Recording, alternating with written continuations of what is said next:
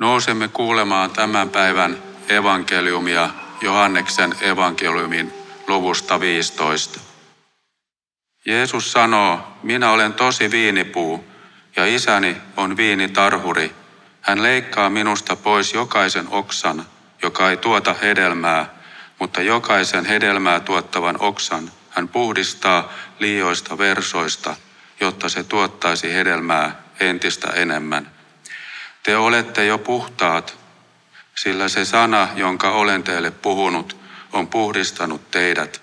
Pysykää minussa, niin minä pysyn teissä. Eihän oksa pysty tuottamaan hedelmää, ellei se pysy puussa, ja samoin ette pysty tekään, ellette pysy minussa. Minä olen viinipuu, te olette oksat. Se, joka pysyy minussa ja jossa minä pysyn, tuottaa paljon hedelmää. Ilman minua te ette saa aikaan mitään. Joka ei pysy minussa, on kuin irronnut oksa. Se heitetään pois ja se kuivuu. Kuivat oksat kerätään ja viskataan tuleen ja ne palavat poroksi. Jos te pysytte minussa ja minun sanani pysyvät teissä, voitte pyytää mitä ikinä haluatte ja te saatte sen. Siinä minun isäni kirkkaus tulee julki, että te tuotatte runsaasti hedelmää ja niin osoitatte olevanne opetuslapsiani. Niin kuin isä on rakastanut minua, niin olen minä rakastanut teitä. Pysykää minun rakkaudessani. Jos noudatatte käskyjäni, te pysytte minun rakkaudessani, niin kuin minä olen noudattanut isäni käskyjä ja pysyn hänen rakkaudessaan. Tämä on pyhä evankeliumi. Tässä äsken kuulussa päivän evankeliumitekstissä on kaksi teemaa. Viiniköynnösteema ja rakkausteema. Teksti alkaa tällä viiniköynnösteemalla, tai niin kuin tuo äsken kuulemamme vuoden 1992 käännös sanoo, viinipuu teemalla. 2020 käännös osaa jo puhua viiniköynnöksestä. Jeesus sanoo olevansa viiniköynnös. Ja että me Jeesuksen kuulijat ja hänen seuraajansa olemme sen köynnöksen oksia.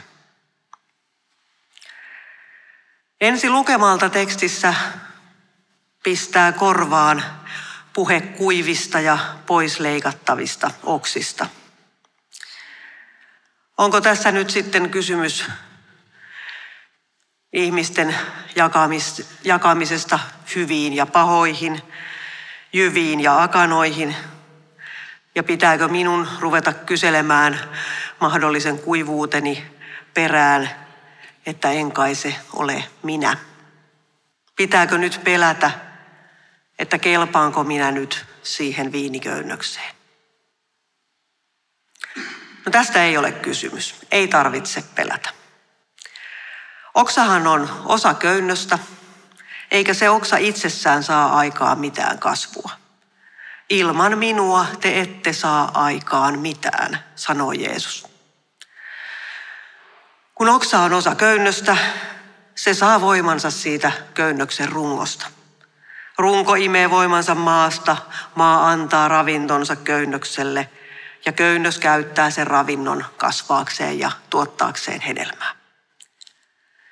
Ja maan kasvuvoimasta, siitä vastaa viiniviljelijä, viinitarhuri. Hän, joka lannoittaa, muokkaa ja työstää maata, jotta se antaisi mahdollisimman hyvän sadon. Ja viiniviljelijänä, näin evankeliumiteksti sanoo, toimii Jumala itse. Oksalle siis riittää se, että pysyy köynnöksessä. Kaikki muu tapahtuu ilman oksan omia ponnisteluja. No, tämän viiniköynnöstematiikan jälkeen tekstissä alkaa rakkausteema. Jeesus sanoo, pysykää minussa ja pysykää minun rakkaudessani. Se alleviivaa vielä enemmän sitä, että ei siis tarvitse pelätä omasta kelpaamisestaan, vaan pitää pysyä Kristuksen rakkaudessa, siinä hellästi ympäröivässä huolenpidossa. Kristuksen rakkaudessa voi levätä, siinä voi olla ja siinä voi elää. Ihmisen tehtävä on, siis meidän jokaisen tehtävä on pysyä Kristuksen rakkaudessa, imeä sitä rakkautta itseemme ja antaa sen vaikuttaa meissä. Ja luottaa siihen, että taitavan puutarhurin hyvässä hoidossa köynnös kyllä tuottaa hyvän hedelmän.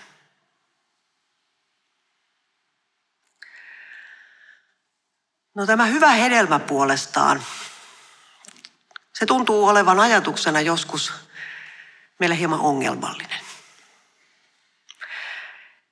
Ja toisinaan välillä aika useinkin kuulee nykyisin sanottavan, että kirkon pitäisi keskittyä vain hengellisiin asioihin ja jättää maailman parantaminen niille, jotka oikeastaan osaavat sitä paremmin. Ja nämä puheet kuulostavat jotenkin siltä, että Jeesuksesta ja sitten taas lähimmäisen rakkaudesta ja luomakunnasta puhuminen olisivat jotenkin toisilleen vastakkaisia asioita. Ikään kuin, että pitäisi puhua vain Jeesuksesta eikä ollenkaan lähimmäisistä. Ja tämän päivän evankeliumiteksti osoittaa ja kertoo meille, että tämäkään asia ei ole tämmöinen joko tai kysymys, vaan se on sekä että kysymys. Ihan yhtä vähän kuin me tänään pohdiskelemme sitä, että onko isä vai poika vai pyhä henki. Niin ihan yhtä vähän me pohdiskelemme sitä, että onko Jeesus vai lähimmäisen rakkaus. On isä ja poika ja pyhä henki ja on Jeesus ja lähimmäisen rakkaus. Jeesus nimittäin sanoo tässä päivän tekstissä, että isäni kirkkaus paljastuu siinä, että te tulette minun oppilaikseni ja tuotatte paljon hedelmää. Jumalan kirkkaus, koko se käsittämätön Jumalan läsnäolo, se tulee siis julki rakkaudessa, siinä rakkaudessa, jossa me olemme ja pysymme ja jota me säteilemme myös ympärillemme. Ei ole sellaista uskoa, joka ei säteilisi rakkautta ympärilleen.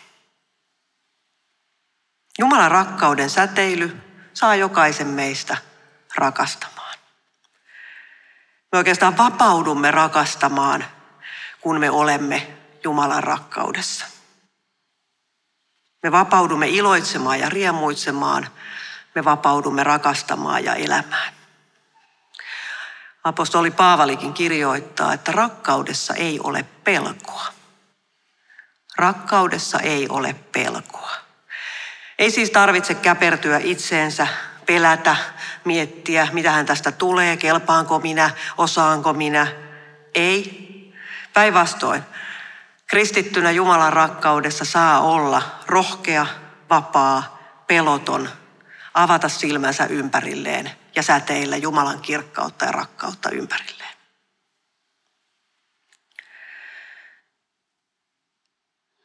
Se Jumalan kirkkaus, Jumalan rakkaus saa meidät toimimaan lähimmäistemme hyväksi. Se saa meidät huomaamaan, avaa meidän silmämme huomaamaan apua tarvitsevan, hätää kärsivän, on hän sitten siinä ihan lähellä tai jossain kaukana. Se saa meidät liikkeelle. Ja toisinaan se saa radikaalin rakkauden muodon. Ei rakkaus aina ole pelkästään lempeää. Se on toisinaan myös radikaalia toimintaa. Aina ei nimittäin tässä maailmassa riitä se, että toivoo parasta ja odottaa, että asiat jotenkin ratkeaisivat. Toisinaan on toimittava, muutettava maailmaa, ryhdyttävä siihen maailman parannus- tehtävään. Sekin on Jumalan rakkauden säteilyä tässä maailmassa.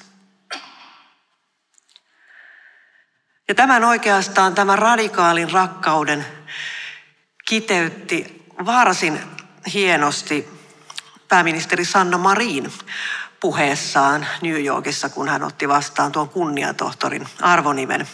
Hän sanoi, täytyy haluta muutosta. Ja että nyt on meidän vuoromme toimia. Ja pelkkä haluaminen ei riitä, on toimittava. Ja kolmanneksi hän sanoi, että täytyy lopettaa pelkääminen. Ei siis tarvitse pelätä. Ja juuri näitä kolmea tahtoa, sitä toimeen tarttumista ja pelottomuutta, sitä on tämä Jumalan radikaali rakkauden todeksi eläminen. Ilman Jeesusta me emme saa aikaan mitään, mutta yhdessä Isän ja Pojan ja Pyhän Hengen kanssa siinä rakkaudessa me voimme tämän viiniköynnöksen oksina jokainen muuttaa maailmaa. Ja siinä kirkkauden säteilyssä meidät kutsutaan elämään niin tänään ja tässä.